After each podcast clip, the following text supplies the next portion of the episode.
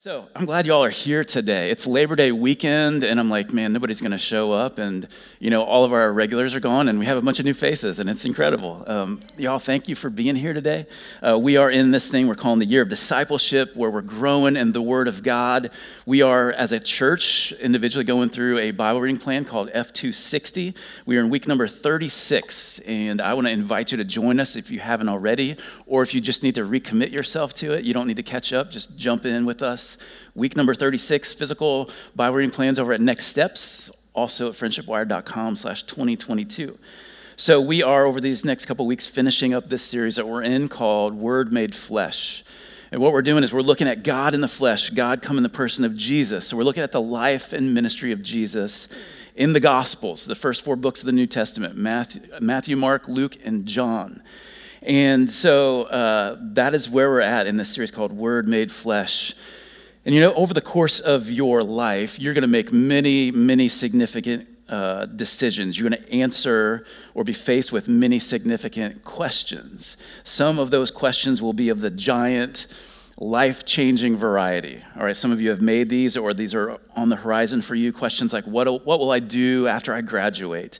Uh, who will I marry? Where will I live? What will I do uh, as an occupation? So there's those big questions that we all kind of come across. But then there's simply the everyday, challenging, and yet equally life changing kind of choices that we make every single day. Like, who will I run with? Who are my friends? The people that I surround myself with? Who are those going to be? What kind of path am I going to walk in life? How will I respond to authority in my life? What kind of attitude am I going to have? These are all questions every day, yet significant questions that we face. And what I want to talk about this morning is one question in particular that will dramatically change your life more than any other question. You know, as a pastor, I must ask you this question because the Bible asks us this question, and uh, I believe it's, it's the Word of God, and so we need to deal with this question.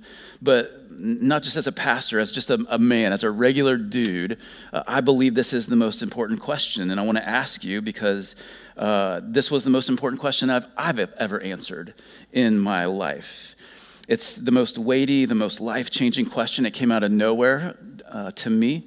Uh, and how you and I answered this question really will affect how we answer every other question that comes our way. And so, the question this morning that we're going to see, it's posed in Matthew 27. We'll see it this morning. The question is this What shall I do with Jesus? What shall I do with Jesus? And so I want to invite you to just bow your heads with me. Let's pray and open ourselves up to the Holy Spirit this morning. God, thank you for the opportunity this morning that we have to worship you, to open your word, your revelation, breathe out of uh, your heart, your mouth to us. God, as we open your book, I pray that you would give us uh, eyes to see, ears to hear, hearts that would receive whatever it is that you want to say to us. God, we want to answer this question uh, with honesty, with integrity, with character. And God, we just open ourselves to hear whatever it is that you want to say to us from your word this morning. We pray in Jesus' name. Amen. Matthew 27, I want to invite you to turn there in your Bibles, or if you're following along in our digital bulletin and sermon notes, I do hear some pages turning. Good job, y'all. Uh, also on your phone, you can turn there if you want. It'll be on the screen. Uh, Matthew 27. Let me do as I always do. Let me set the context for you in Matthew 27. Now, remember, we are looking at the four gospel accounts of Jesus' life and ministry Matthew, Mark, Luke, and John. So think of it this way if, if something happened in this room today and I asked for four eyewitnesses to give me their account of what they, what they saw occur, we'd hear four different stories, right? We'd, we'd hear the main details, but some would, you know, add some details, some would leave things out. Uh, some would be like my version, which would be like the quick, brief version of it. Some would be more like my wife's, which would be the opposite of that. You know what I'm saying? Like a little more detail involved guys can relate to that probably. Um, and this is what we have four eyewitness accounts of the life of Jesus. And so it's helpful to compare those stories to see like what was going on there. And so last week we were in John 14 through 16. Jesus was with his disciples on the night before he went to the cross. And so, as we are in Matthew 27 today, by the time we get here, Jesus has been with his disciples in the upper room. He's celebrated, they've celebrated the, the, the, uh, um, Passover. He has instituted what we call the Lord's Supper, which we're actually going to take a few minutes to celebrate today at the end of our service. Uh, they've done this. They have moved out of the upper room to the Mount of Olives into the Garden of Gethsemane. If you know, if you're familiar with the story, this is where Jesus prayed. He prayed intensely to his Father. He knew what was just coming the next day. It was the cross. And so he was praying to his Father, saying, Father, like if, if this cup could pass from me. In other words, if I could somehow get out of this. Uh, but then his ultimate prayer was, But not my will, but yours be done. And so he's bleeding drops, or he's sweating drops of, of blood because of the intensity of this prayer and what he was getting ready to face. And, and here, in just a few moments, Judas would betray him and bring this whole crowd of soldiers and officers to arrest him. They would end up leading him to this Jewish trial with these, these uh, the high priest and chief priests and elders, this council. And the goal of this Jewish trial was this. And I just want to read uh, a verse from Matthew 26, verse number 59. It says this Now the chief priests and the whole council were seeking false testimony against Jesus. So they were willing to lie or to give false testimony. Why? That they might put him to death. This was the goal. This was what this betrayal was all about. Like Jesus was this figure who came on the scene and was ca- causing all kinds of commotion, and the religious leaders wanted to remove him from the equation. So they wanted to put him to death. And so as we come into Matthew 27, what we see is Jesus moves from this Jewish trial to a Roman trial. Why did it move from a Jewish trial to a Roman trial? It's because the Jewish leaders did not have the authority to execute Jesus. The Romans did. And so they bring him before the governor. Uh, uh, his name was Pontius Pilate. And so in Matthew 27, we're going to see this kind of unfold. Matthew 27, let's read these first couple verses. It says this When morning came, all the chief priests and the elders of the people took counsel against Jesus to put him to death. And they bound him and led him away and delivered him over to Pilate, the governor. We'll drop down to verse number 11. Now, Jesus stood before the governor, and the governor asked him, Are you the king of the Jews? Jesus said, You have said so. But when he was accused by the chief priests and elders, he gave no answer. Then Pilate said to him, Do you not hear how many things they testify against you? But he gave no answer, not even to a single charge, so that the governor was greatly amazed. Verse 15 Now, at the feast, the governor was accustomed to release for the crowd any one prisoner whom they wanted. And they had then a notorious prisoner called Barabbas. So when they had gathered, Pilate said to them, Whom do you want me to release for you, Barabbas or Jesus, who is called Christ? For he knew that it was out of envy that they had delivered him up. Besides, while he was sitting on the judgment seat, his wife sent word to him, saying, Have nothing to do with that righteous man, for I have suffered much because of him today in a dream. Now, the chief priests and the elders persuaded the crowd to ask for Barabbas and to destroy Jesus. The governor again said to them, Which of the two do you want me to release for you? And they said, Barabbas. Pilate said to them, Then what shall I do with Jesus, who is called Christ? They all said, Let him be crucified. And he said, Why? What evil has he done? But they shouted all the more, Let him be crucified. So when Pilate saw that he was gaining nothing, but rather that a riot was beginning, he took water and washed his hands before the crowd, saying, I am innocent of this man's blood. See to it yourselves. And all the people answered, His blood be on us and on our children. Then he released for them Barabbas, and having scourged Jesus, delivered him to be crucified. And so, what I want to do for the next little bit is I want to consider three responses to Jesus. We see these different characters at play in this moment, and I want to consider their responses to Jesus. What are we going to do with Jesus? So the first one is this. And again, we're, we're, we're comparing the gospel accounts. I've kind of done the, the heavy lifting for you and just looked at the different accounts through Matthew, Mark, Luke, and John. Uh, feel free to do that on your own time, but I want to kind of summarize what we see in the response of these three groups of people. First, the chief priests.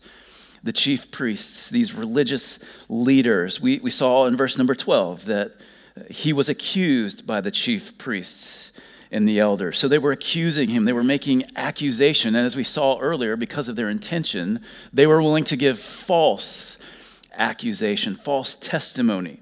Why? Because they wanted him out of the picture. And so the chief priests are accusing Jesus. Verse number 20, it tells us that uh, the chief priests and the elders persuaded the crowd to ask for Barabbas.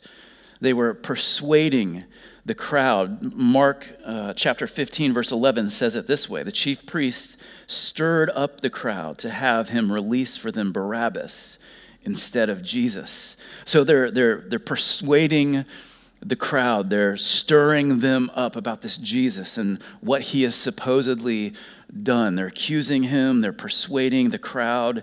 Verse 20, again, we saw this in Matthew 27.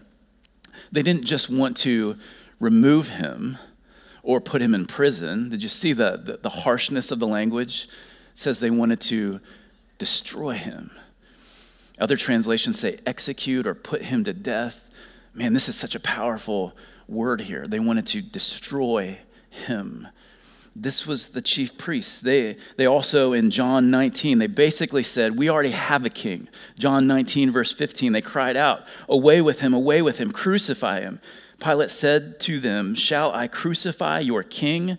The chief priests answered, We have no king but Caesar. Uh, we already have a king. And, and if, if you understand the story, you know this was kind of a political play. They were trying to appeal to the, the king, the Roman king, the one who had the power. Uh, but make no mistake, there was truth in what they were saying. We, we, we don't have a, we already have another king. It's not Jesus, it's not the Lord. And so this is the response of the chief priests, the religious people. They said, Our king is not God, it is Caesar. Chief priests. All right, here's the second group we see the crowd. How does the crowd respond? Well, we saw already in verse number 20 that they were persuaded by the chief priests. And I think this is interesting. We'll see this in a moment with Pilate, the governor, that Pilate was simply following the crowd. But before Pilate could follow the crowd, the crowd followed the chief priests. Uh, they were basically just, just spitting out what they had already been told by the chief priests. It, it says that their response in verses 22 and 23 that they shouted out something multiple times. What did they shout out? They said, Let him be crucified. Crucify him, crucify him. It says in verse number 24 when Pilate saw that he was gaining nothing, but rather that a riot was beginning. So they were so stirred up as they were shouting to crucify him that they, be, they began to become violent and started this riot. Violence started creeping in here. And then John 19, verse 12. We already saw this in John 19, 15, but they make this appeal to, to, to politics. Uh, verse number 12 of John 19. From then on, Pilate sought to release him, but the Jews cried out, If you release this man, you are not Caesar's friend. Everyone who makes himself a king opposes Caesar. Now, I'm not trying to make a political statement this morning, but this was a very politicized activity here. The, they were appealing to Caesar and the government and politics. And so they get in this, this uproar and, we see it was, again, led by the chief priests. And sometimes we, you know, in the church, people that are sometimes pushed away from the church, like, it's because, man, I hate politics. I hate politics in the church. And yet, where there are people, there's politics. And we see that the chief priests are pushing this, and the crowd is going along with it. In Luke 23, it says this it says in verse 23 through 25, they were urgent demanding with loud cries that he should be crucified. And this is maybe the, the saddest four words in the whole story. And their voices prevailed. Their voices prevailed. So Pilate decided that their demand should be granted. He released the man who had been thrown into prison for insurrection and murder, for whom they asked. That's Barabbas, they're speaking of. But he delivered Jesus over to their will.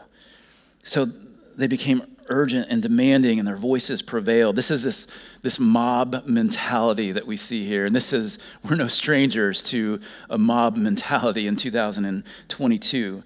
Uh, they got loud, there was this uproar, they used violence to get their way. But then that very last line, again, I want to just point that out. They delivered, he, Pilate, delivered Jesus over to their will. I think that's so interesting because ultimately, here's the truth of the matter is it wasn't according to their will that Jesus got delivered over. It was according to the will of the Father. It was his will that his son should take our place. And so this is the response of the crowd. And then you have the governor, Pilate. How did he respond to all of this? Well, if you go back to Matthew 27, verse number 19, again, I think this is an interesting phrase that the scripture uses. It says, while he was sitting on the what? The judgment seat. It's an interesting phrase. We see that later in the Bible. The one who ultimately sits on the judgment seat is the Lord Jesus Christ. It's called the judgment seat of Christ. And you know, this here, speaking of Pilate, this was the place where Pilate would sit to render the official verdict. In John 19, we won't look at it, but it says that this place was called the stone pavement. So this is where the judgment came. And in John 5 22, again, not on the screens, but Jesus himself said this The Father has given all judgment. Do you know where he's given all judgment? To the Son.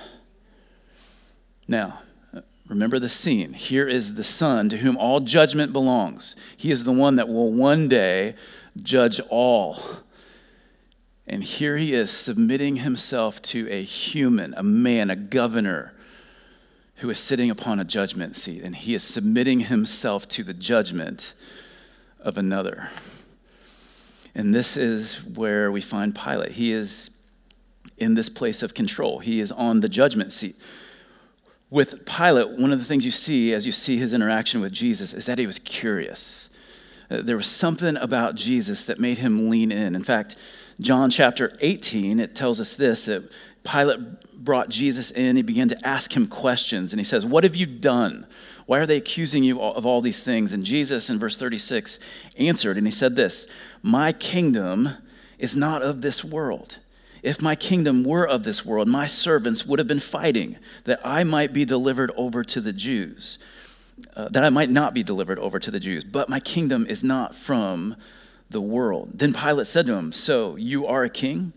Jesus answered, You say that I am a king. For this purpose I was born, and for this purpose I have come into the world, to bear witness to the truth. Everyone who is of the truth listens to my voice. Uh, listen to what Pilate says. Pilate said to him, What is truth? What is truth? After he had said this, he went back outside to the Jews and told them, I find no guilt in him. So, Pilate's curious, and history will tell us about Pilate that he was a brutal, violent leader. And yet, for whatever reason, you see this this softened, softened side of Pilate when he interacts with Jesus. There's something about Jesus that makes him curious, that makes him ask questions, that makes him lean in. And so, what we see in the story is that he ultimately found Jesus innocent. I find no, no guilt in him, I find no fault in him, and he desired to release him. But ultimately, Pilate wanted to please the crowd. In fact, it says it in so many words and very specific words. In fact, Mark 15, verse 15. So Pilate, wishing to satisfy the crowd, released for them Barabbas. So he finds Jesus innocent. He wants to release him, but ultimately he wants to please the crowd. And so he asks this question that we are posing to ourselves this morning Then what shall I do with Jesus who is called Christ. He is this, the Messiah, the Savior. This is what he's called. So, what do I do with Jesus? And ultimately, you know the response of Pilate. What did he do? Verse 24 tells us he stood up before the crowd and he washed his hands. He said, I'm innocent of this, this man. His, his blood is on, on you. not on me. See to it yourselves. In other words, he says, I'm not, I'm not going to make a decision. And so he, he backs up from this decision. So let me let, let's summarize these three responses to Jesus. You have the chief priests who are viciously, vehemently opposed to Jesus, right? They're willing to lie in order to put him under, in order to destroy him. So they're opposed to Jesus. Then you have the crowd who they're easily persuaded, they're easily stirred up. Essentially, they are puppets. Right? The puppet masters are the chief priests who are feeding them this, and they're only crying out what they've been fed. The crowd easily stirred up, easily persuaded. And then you have Pilate, who is curious, but he ultimately kind of stays neutral. He, he's pressured by the crowd. He wants to please the crowd. He's ultimately driven by the crowd. He says, Hey, listen, you decide. I'm washing my hands of the matter. So let me give a, a, a, quick little aside when it comes to that position where he just says, Hey, I wash my hands, I'm innocent.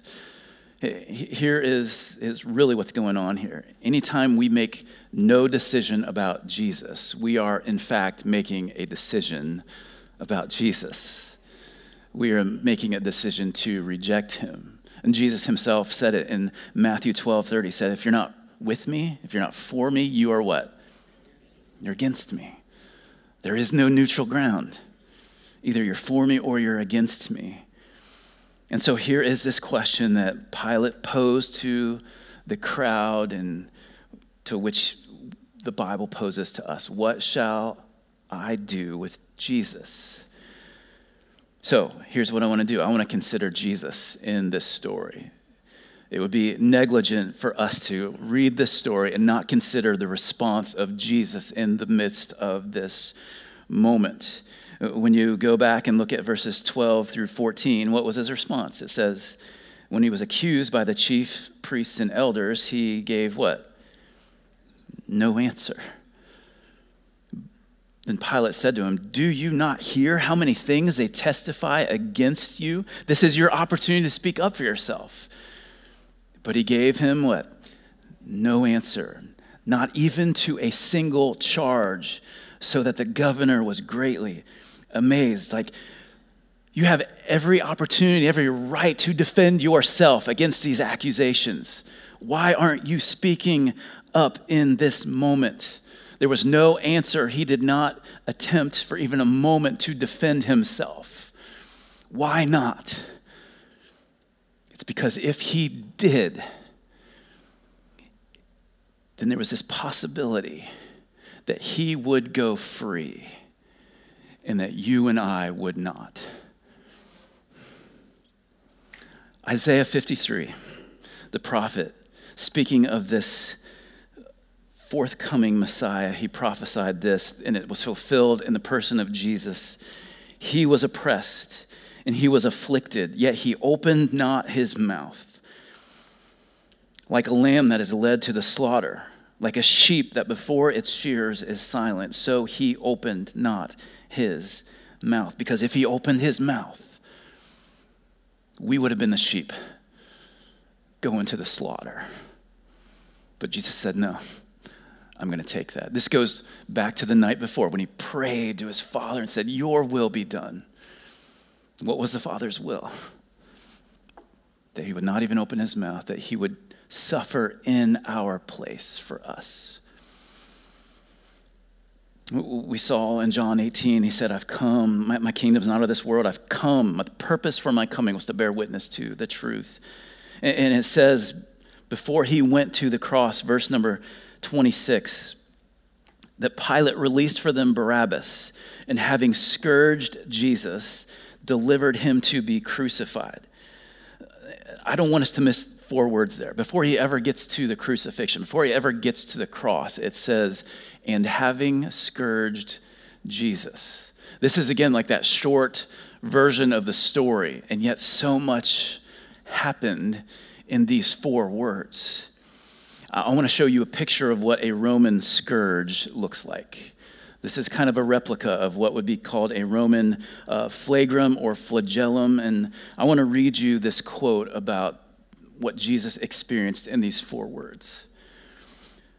This is from a guy named Colby King of 330 Ministries. He said this The Roman scourge, also called the flagrum or flagellum, was a short whip made of three or more leather straps connected to a handle. The leather straps were knotted with a metal and sometimes sharp bones, such as the knuckle bone of a sheep. The flagrum would sometimes contain a hook at the end and was given the terrifying name scorpion. Scourging would quickly remove the flesh, leaving skin hanging like ribbons and sometimes even exposing the internal organs. It was a powerful weapon of torture and a brutal punishment carried out by professionally trained soldiers where the victim would be stripped naked, tied or shackled to a sturdy column or between two columns. Y'all, this messes me up every time I've read this quote. Two soldiers would then beat the victim continuously.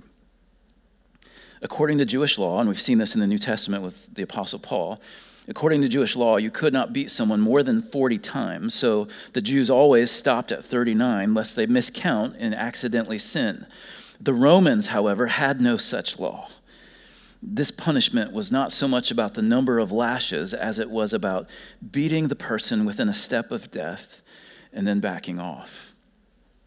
The, the church historian Eusebius put it this way he said, For they say that the bystanders were struck with amazement when they saw them lacerated with scourges, even to the innermost veins and arteries so that the hidden inward parts of the body, both their bowels and their members, were exposed to view. Some of you have heard of this, this scourge. It's called a cat of nine tails. I've always heard it called a cat of nine tails, and yet that's not actually true. A cat of nine tails was, you know, these leather knots. It was, it was used by British Royal Navy in the 17 and 1800s, and it was far less severe than this flagrum, this Roman scourge. And so, what we see here is that Jesus was scourged before he ever went to the cross.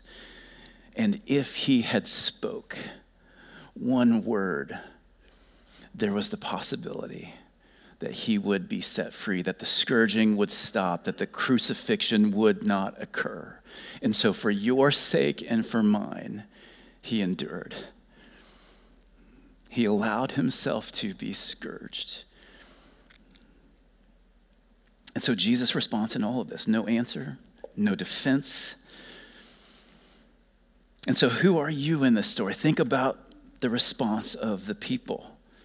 We have the chief priests, they were opposed to Jesus. And maybe that's where you're at this morning, that you are firmly opposed to who Jesus is. Maybe you don't even believe in him maybe you're in that category. Maybe you're part of the crowd that whatever my people around me say or whatever, um, you know, I want to please others, so I'm going to go with the crowd. Or, or maybe, you know, like Pilate. Pilate was like, I'm staying out of this. I'm neutral. Call me Switzerland. I'm out of this. I'm not, I'm not going to decide either way. Here's the reality is that maybe you and I at times respond to Jesus in all of these different kinds of ways, right? The question is, what shall I do with Jesus, who is called Christ? And I don't know which of these responses that you tend to lean toward. But here's what I do know. Here's what I know about you I know which character you are in the story. It's not the chief priest, it's not the crowd, it's not Pilate. You are Barabbas.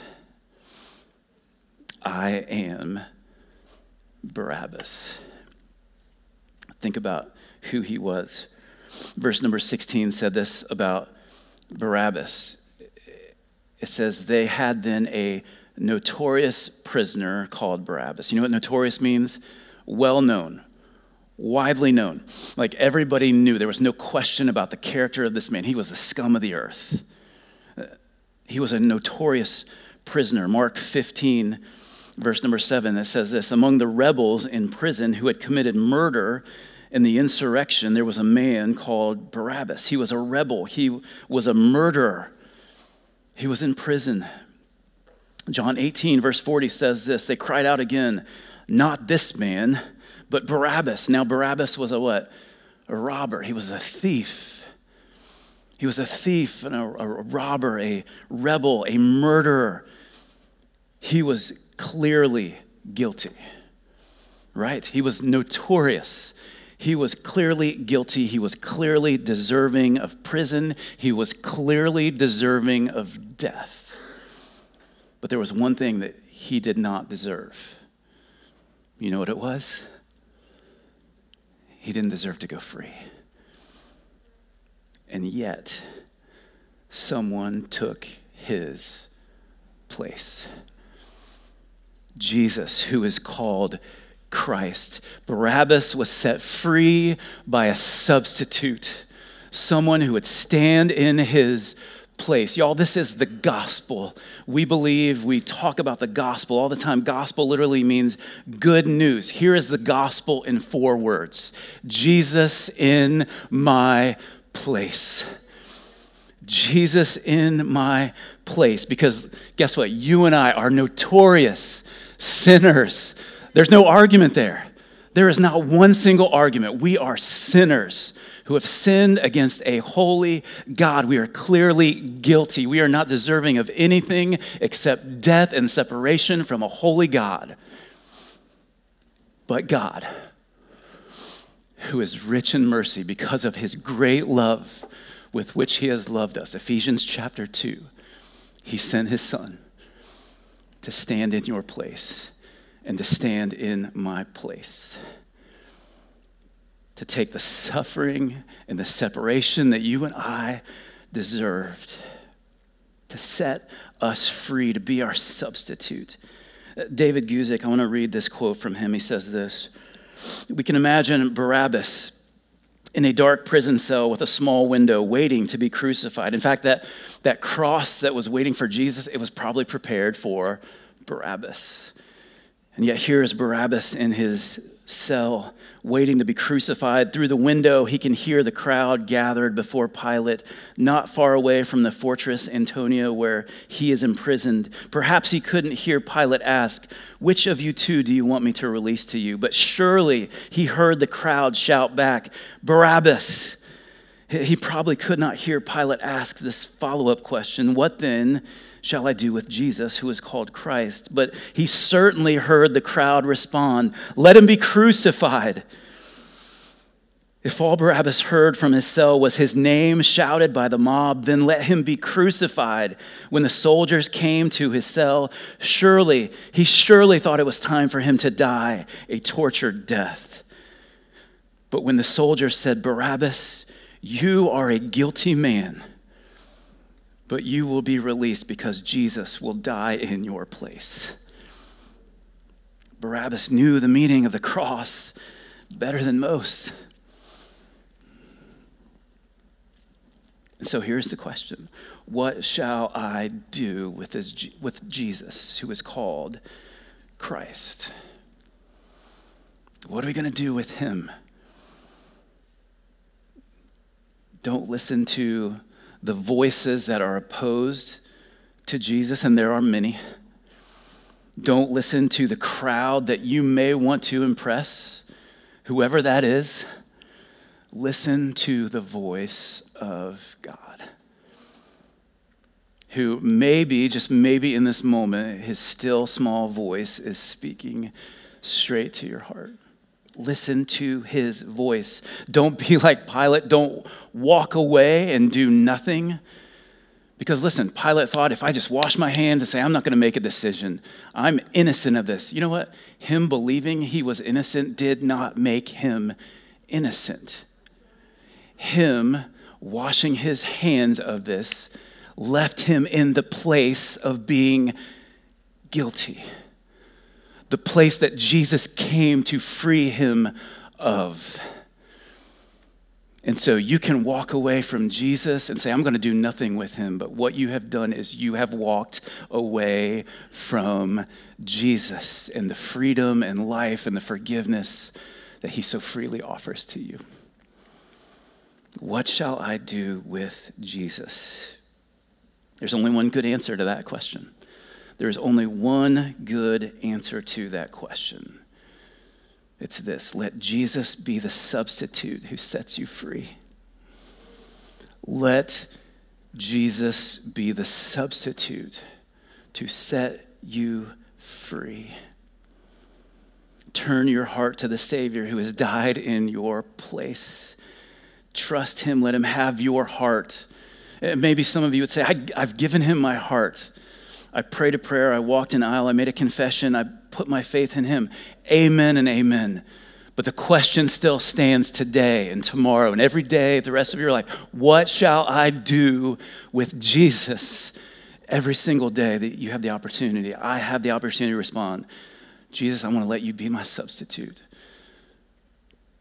to set me free. I want to let you live your life through me. And so this morning, my goal in all of this is not to get us emotional. Sorry that I get emotional. Sorry, not sorry. It's not to get you emotional about what Jesus went through. It is to remind us of the reality of who Jesus is and what he has done so that we will worship him. So that we, we will worship him with all of our hearts. That will be the response to the question, What shall I do with Jesus? And for the next few minutes, we're going to take some time to do that through the Lord's Supper. We're going to remember what he has done for us the, the goal, the purpose of this time is to just say, Jesus, thank you for your sacrifice. Thank you for what you have done for me. We celebrate what he's done in our place. We celebrate the fact that he allowed his body to be scourged and crucified, his blood fully spilt for the full forgiveness of our sins. If you are a follower of Jesus, this time is, is for you. If you're not, or if you have questions, please don't feel pressure to participate. Please feel free to just stay where you're at. But let me just take a moment to tell us what we're going to, just to give some instruction on what we're going to do here. We're going to, three things this morning. I'm going to ask you to examine and pray. 1 Corinthians 11 implores us, Paul says, let a man examine himself, and so let him eat of the bread and drink of the cup. So I want to give you a moment to examine your heart. God, is there any sin in my heart that I need to confess? Is there anything that I need to lay at your feet so that I can worship you in this time? Examine and pray, and then take and eat. We'll take the bread that represents the broken body of Christ, and we will eat. And we'll do this in remembrance of him, and then we'll drink of the cup that represents his blood that was shed for the forgiveness of our sins. And I want us to, to actually, why don't you go ahead and stand with me? I want you to I want you to read, read these verses on the screen with me. I, I, let me read them, and I, I want these to be the verses that we're going to frame this time of communion and celebration and remembrance around 1 Peter chapter 2 verses 22 to 25 it says this He committed no sin neither was deceit found in his mouth when he was reviled, he did not revile in return. When he suffered, he did not threaten, but continued entrusting himself to him who judges justly. He himself bore our sins in his body on the tree, that we might die to sin and live to righteousness. By his wounds, you have been healed. For you were straying like sheep, but now, have returned to the shepherd and overseer of your souls. And Lord, this morning we enter this time of communion with you. We want to enter into this moment of remembrance and celebration, just saying thank you for what you have done for us. Would you meet us in this moment of worship as we open our hearts? Would you help us to honestly examine what is there, to lay before you all that is within us, and help us to worship you with full hearts. We pray in Jesus' name.